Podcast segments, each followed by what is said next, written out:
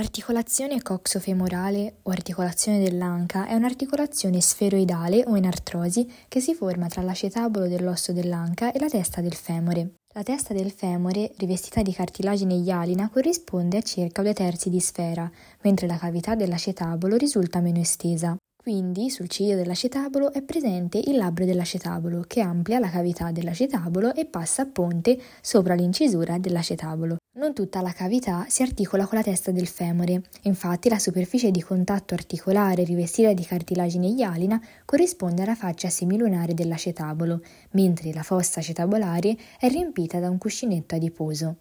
I mezzi di unione dell'articolazione sono rappresentati dalla capsula articolare, dai legamenti di rinforzo e dal legamento della testa del femore. La capsula articolare si fissa sul ciglio dell'acetabolo e sul labbro dell'acetabolo, mentre sul femore si fissa anteriormente sulla linea intertrocanterica e posteriormente tra i due terzi prossimali e il primo terzo distale del collo anatomico del femore. La capsula è più spessa nella regione antero-superiore, dove è sottoposta alla massima sollecitazione. Sulla superficie esterna della capsula sono presenti tre legamenti di rinforzo, il legamento iliofemorale, il legamento pubofemorale e il legamento ischiofemorale. Il legamento iliofemorale è il più esteso, molto robusto, con una forma di Y rovesciata.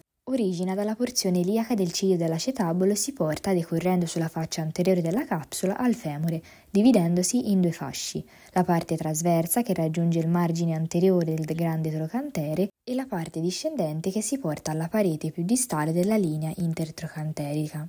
Il legamento pubofemorale è triangolare e si porta dal tratto pubico del ciglio dell'acetabolo fino al davanti del piccolo trocantere.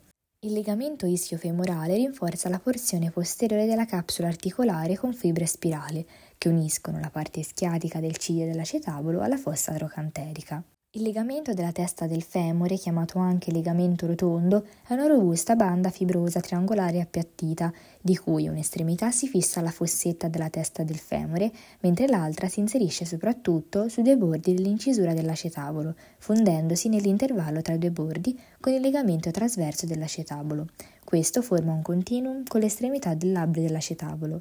I movimenti consentiti dall'articolazione dell'anca sono flessione e estensione, abduzione e adduzione, rotazione esterna e rotazione interna e la circonduzione.